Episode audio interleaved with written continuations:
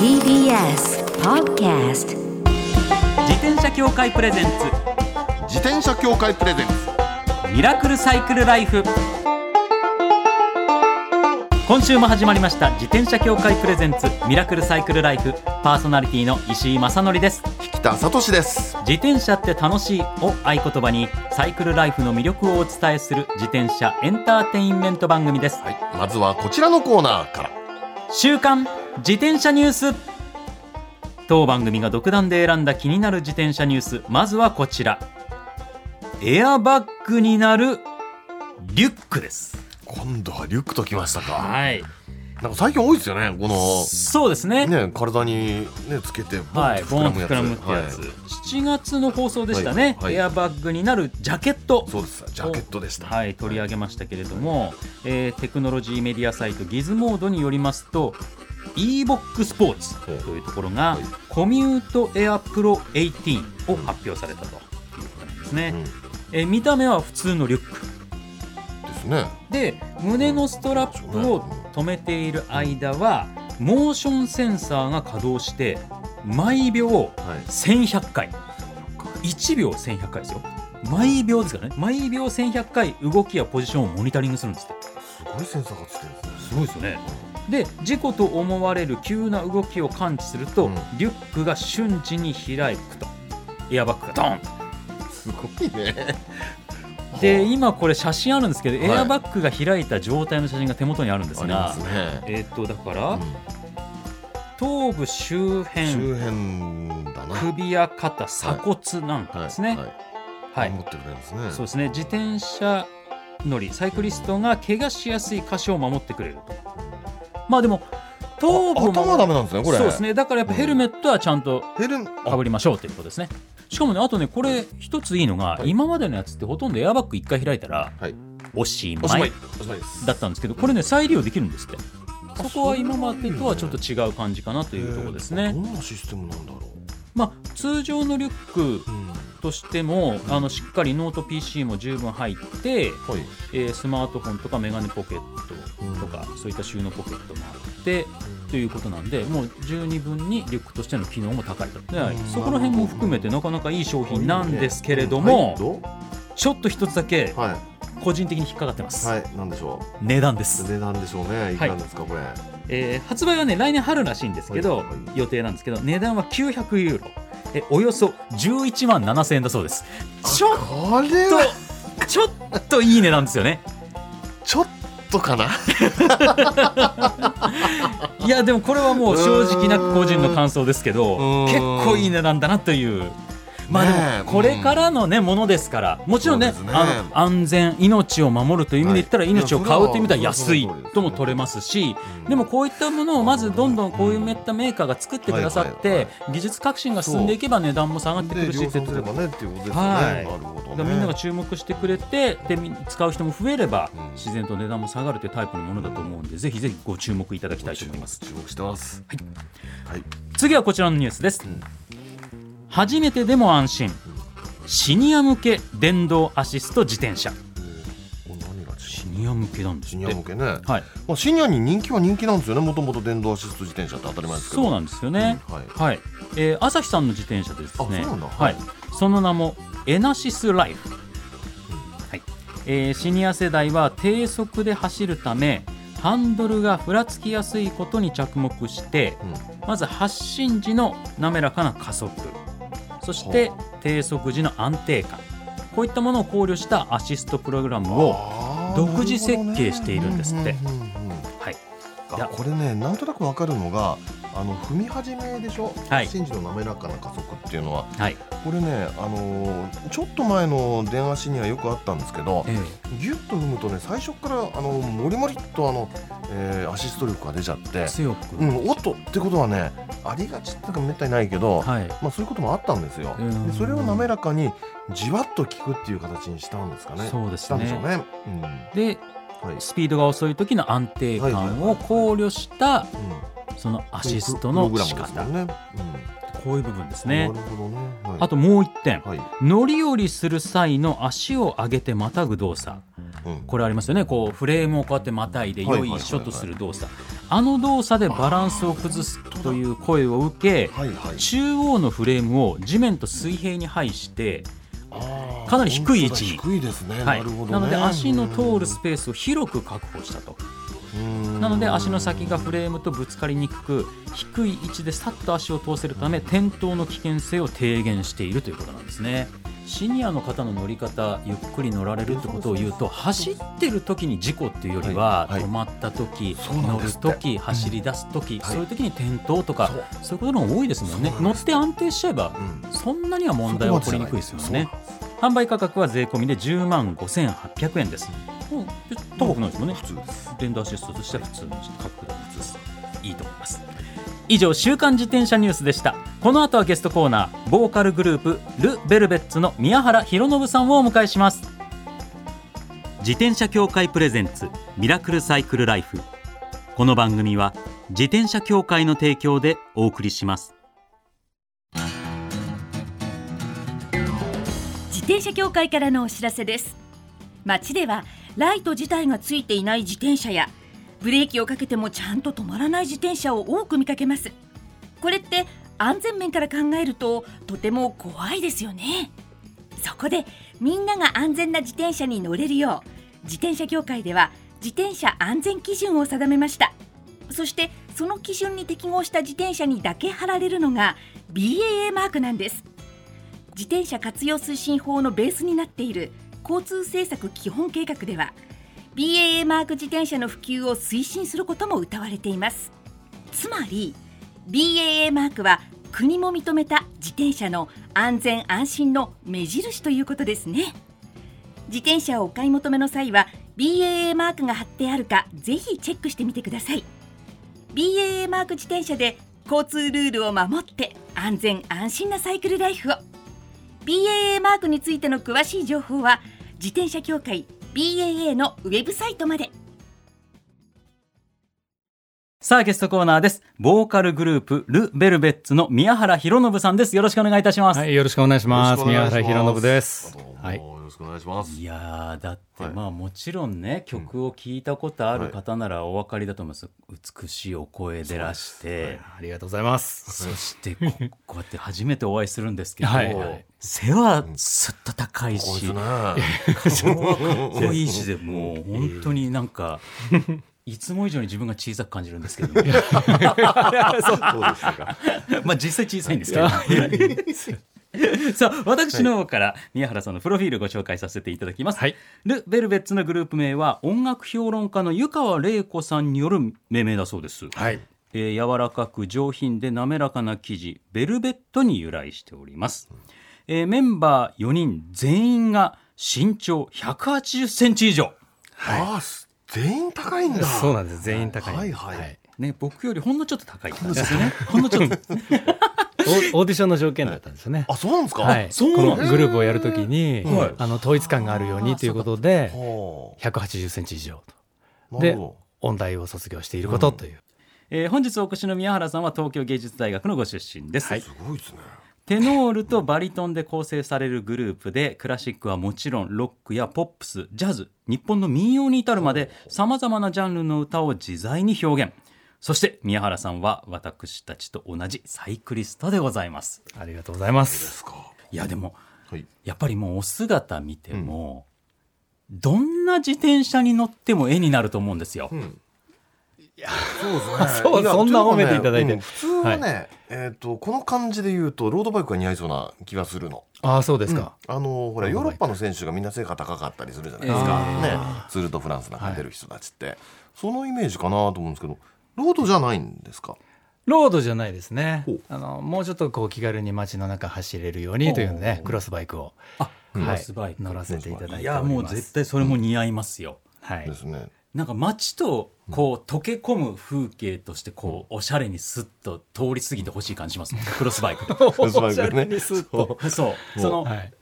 なんか東京のこうおしゃれな街並みだったり、はいこう昔ながらの東京の街並みもあるじゃないですか、あはいはい最近で言ったら蔵前とかあの辺りもなんかおしゃれかつ昔っぽいとかあーああいう街を宮原さんがクロスバイクでスッと通る絵をとりあえず撮りたいですもん 動画で。撮りたいですか？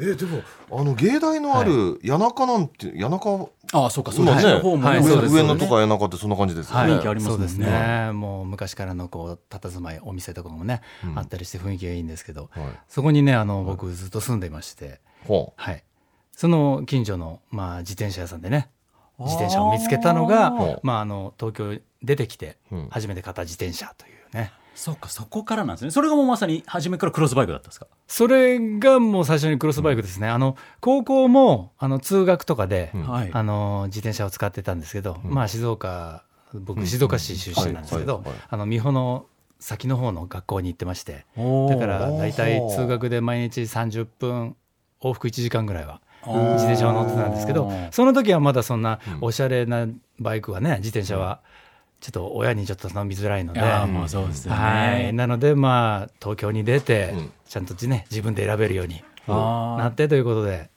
ちょうど谷中に、うん。あの素敵な自転車屋さんを見つけまして、はい、フレームもすごくおしゃれだったんですよね。僕、うん。紫色が相性が合うって言われてて、ほおおで紫色のフレームでああのあと白、ううん。ハンドルのところが白でおお珍しいですね。カラーがおしゃれだったんでああこれが欲しいって思って買ったのがきっかけですね一目惚れだそれあれじゃないですか。その谷中でしょ、はい。谷中でおしゃれな店舗で、えークロスバイクで、はい。東京バイクですよね多分。東京バイクです。まさにそう。はい。か、なんかね最近は街中でよく見かけるようになったんですけどあの当時はまだ多分あそこでなんか作ってってっていうイメージでまああの近くにあったっていうだけで、いやでもそれも まあ出会いですけどね。出会いですね、はい。本当それも出会いですよね、しかもあうん。そう。のなんて言うんだろう。あのママチャリって言うんですか？なんかうん。正式名称は僕うん。わかんないんですけどシティサイクル。うんなんかああいう自転車からあの初めてクロスバイクに乗ったからうん。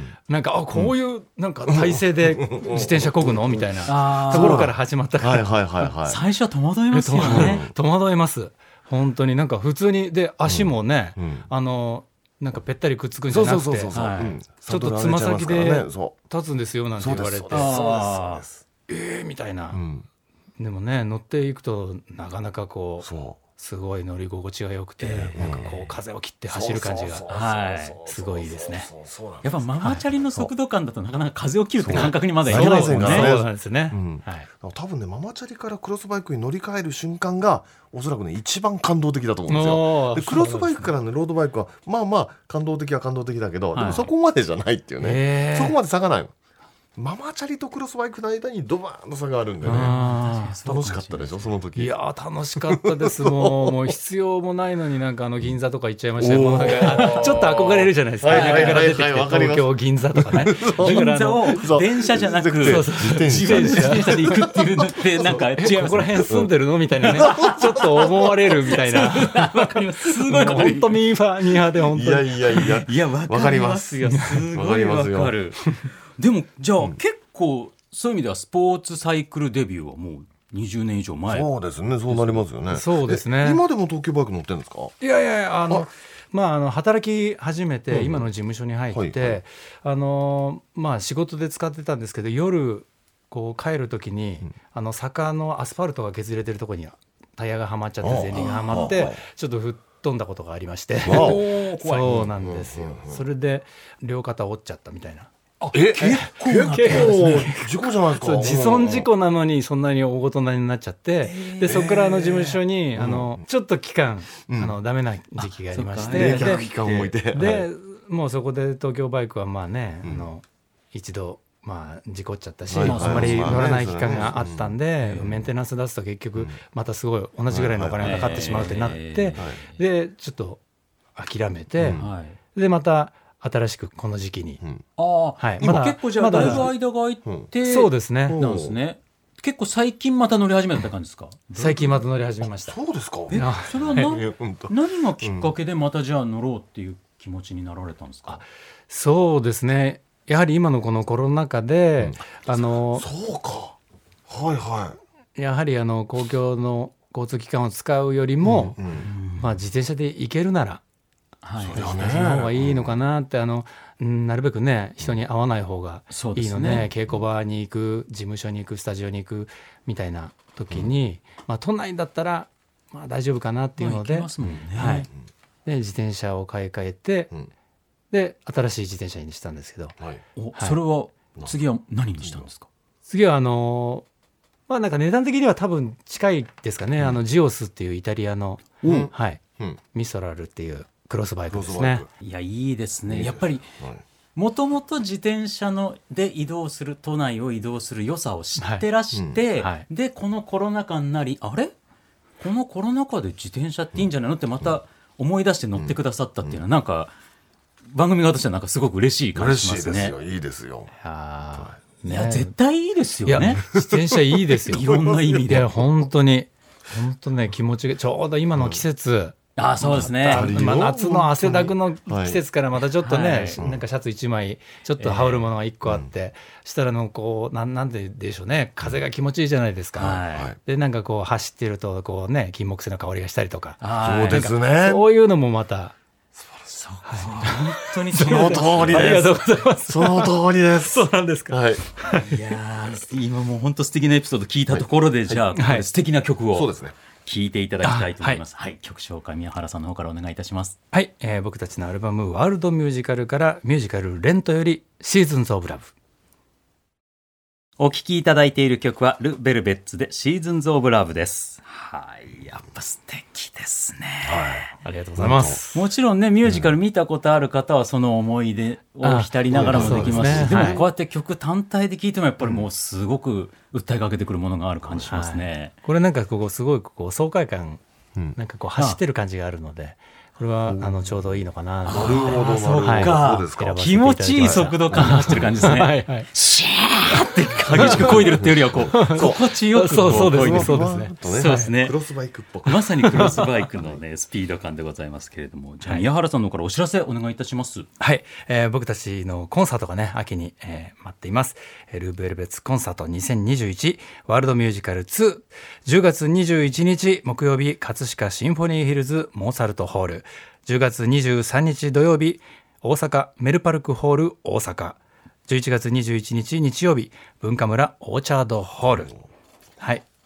そしてあのコンサート以外にもですね最近あの僕たちオフィシャルで LINE を始めましてグループの LINE 最近なんか公式の LINE アカウントっていうのがあるんですよね。そうなんですよ。あのこれ入っていただけると、もうあのベルベツの情報がどんどんどんどんあの見れるということで、はい、僕たちのあの詳しくはホームページの方を、はい。はい、ご覧ください。ぜひぜひよろしくお願いいたします。だんだんねやっぱコンサートも、そうですね。ね。そうですね。いやーもう本当にそうなんですよ、このねコンサートができるのかとか、もうはい。本当にこう、僕たちも舞台、ミュージカルとかいろいろやらせていただいてるんですけど、やっぱそれがなくなったり、なんとかいけたりとかいうのがね、いろいろありまして、はい、まあちょっと秋に落ち着いたら、まあ皆さんにこう安心して来てもらいたいなというふうにはい。思っております。皆様ぜひぜひよろしくお願いいたします、お願いしますそれでは来週もお話の続きを伺いたいと思います、今週のゲストはル・ベルベッツの宮原博信さんでしたまた来週もよろしくお願いしますはい、お願いします。ありがとうございました。ありがとうございました。最後のコーナーはサイクル大辞典。一つの項目をきっかけに自転車トーク。様々な角度からサイクルライフの魅力を発信します。今回のテーマは、一目惚れです。一目惚れってね石井さんなんかすごくありそうですよねまあ自転車、ででも、これがうん意外に少なかったんですよ、冷静に考えたら。あんだけミニベロいろいろはい買ってるくせに、ない、意外に少なかったです。な、やっぱね、一番最初なんですよ、やっぱり。まあねそう初めてそのミニベロ、スポーツサイクルを買った、はい。タルタルーガという自転車僕が一番最初なんですけど、タルタルのタイプ F っていう、そうか。はい。リカンベントスタイル。うん知ってる知ってる。リカンベントの。あ。の背もたれがついてるはい、やつね。背もたれがついてるやつ、あこういう面白い自転車があるんだっていうのを一目惚れしてうんうん買ったところからそうかそこからスタートでしたかスタートしてるんですよ。だからちょっと特殊な入り方してるんですよ、はいはい。かなり形の変わった自転車。もうその形、よね。こんな不思議な自転車があるんだってところからうん。スタートしてるんで、それがやっぱ僕一発目の一目惚れでそれ以降は、うん結構うん。いろいろ自分が持ってる自転車まあもうすでに4台持ってるわけだし、うんうん。これそれとはまた全然性格の違うこの子がうちにいた方がいいなとか そういうよくわかんない理論武装をして買ってることが多いんですよ。プレイ。ボーイってやつですね。理論武装して買ってんですよ。う。だから一目惚れって言ってそうか。その一番最初のが一番一目惚れ感なんですよ。つまりひ一目惚れと真逆の買い方してるそうなんですよ。意外にそうなんですなよるほどね。引田さんどうですか？私はねあでもね考えてみれば一目惚れってやっぱり一番最初ですよね、あのね私はねあのーこれは本当すあすげえと思ったのが、はい。あのジャイアントの MR4F ってやつだったんですよ。ああの折りたたみのあの前輪外して折りたたむ、はい。なんていうのかなあの折りたたみロードみたいなやつ、うんすごくね早かったの。あれ早かったらしいですね。す。ごかったんですよ。もう乗り心地も悪くないサスペンションついてるから、ええ。乗り心地も悪くない。速い。でなおかつねあの軽いし折りたたみができる、まあ、あらゆるところのいいとこ取りでね、えで見た瞬間ねあこれいいねと。で乗ってみたらすごくいいねと。で実際ねこれあの、えー自転車雑誌の、はい。えーバイシクルクラブっていうのの,、ええ。あの別冊版っていうのかね。ムック本みたいにムック本の言われてるようなやつですそうミニツーリングに行こうみたいなのがあったんですよ、はい。でそれでねダムを見に行くっていう企画やったの。あダム。ダム。でそれでまあ山じゃないですか、まあそうですね。ダムが。あるところだから。ダムですよでいちいち4つぐらいダム見に行って大変だったんだけど、はい。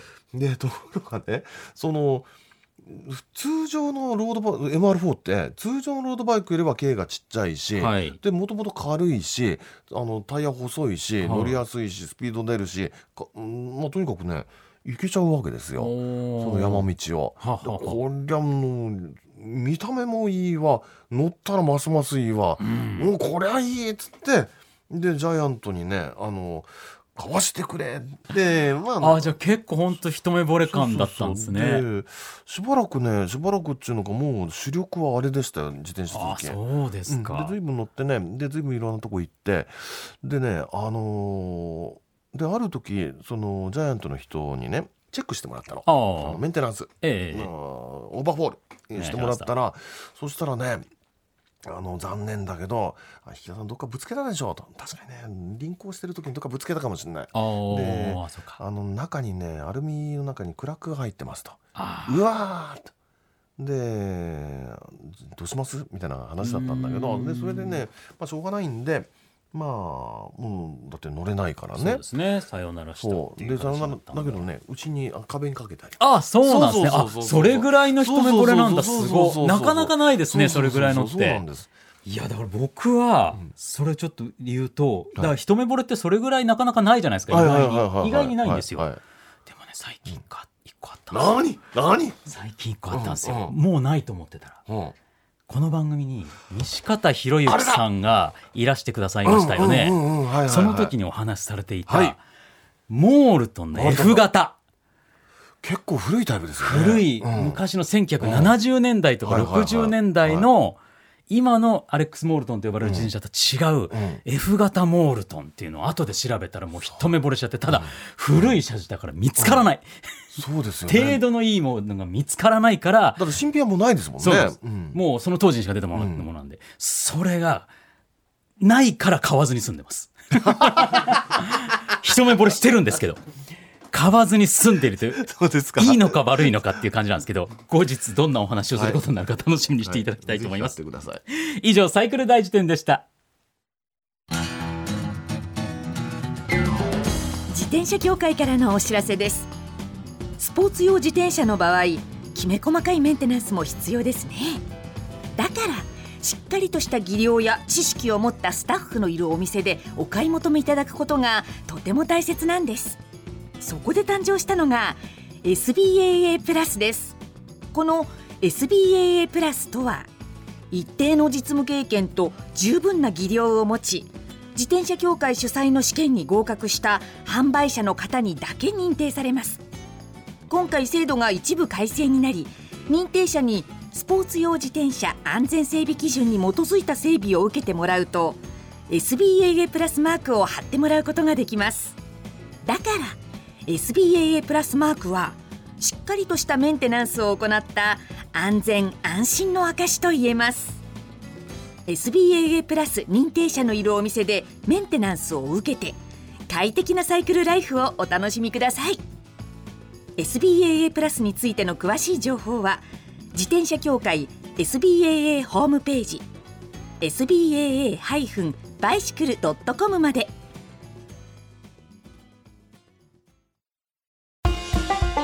ミラクルサイクルライフそろそろお別れのお時間です。いや宮原さん絶対もう自転車で走ってる姿絵浮かびますよね。買いますよ。かっこいいっすもんね。かっこいいかっこいいし俺私ロードバイクの方が似合うような気がする。ああほんでもうん。本当そうですよね、だからぜひぜひロードバイクと、でもねミニベロも似合いますよ、ミニベロって意外に背の高い人、そのタイ小さいタイヤでサドルスッと上がってるのあを高い人が乗ってるのってうん。ルックスかっこいいんですよ。あ確かにね、はい。イギリス進出よよくやってますそうですね。イギリスの方はねミニベロとかのカルチャーも進んでるんで結構そういった感じも似合うんでね。ちょっと来週もねしっかりお話伺ってまい。りたいと思います、番組ではマイ自転車ニュースサイクリストあるある自転車脳内 BGM 募集中です。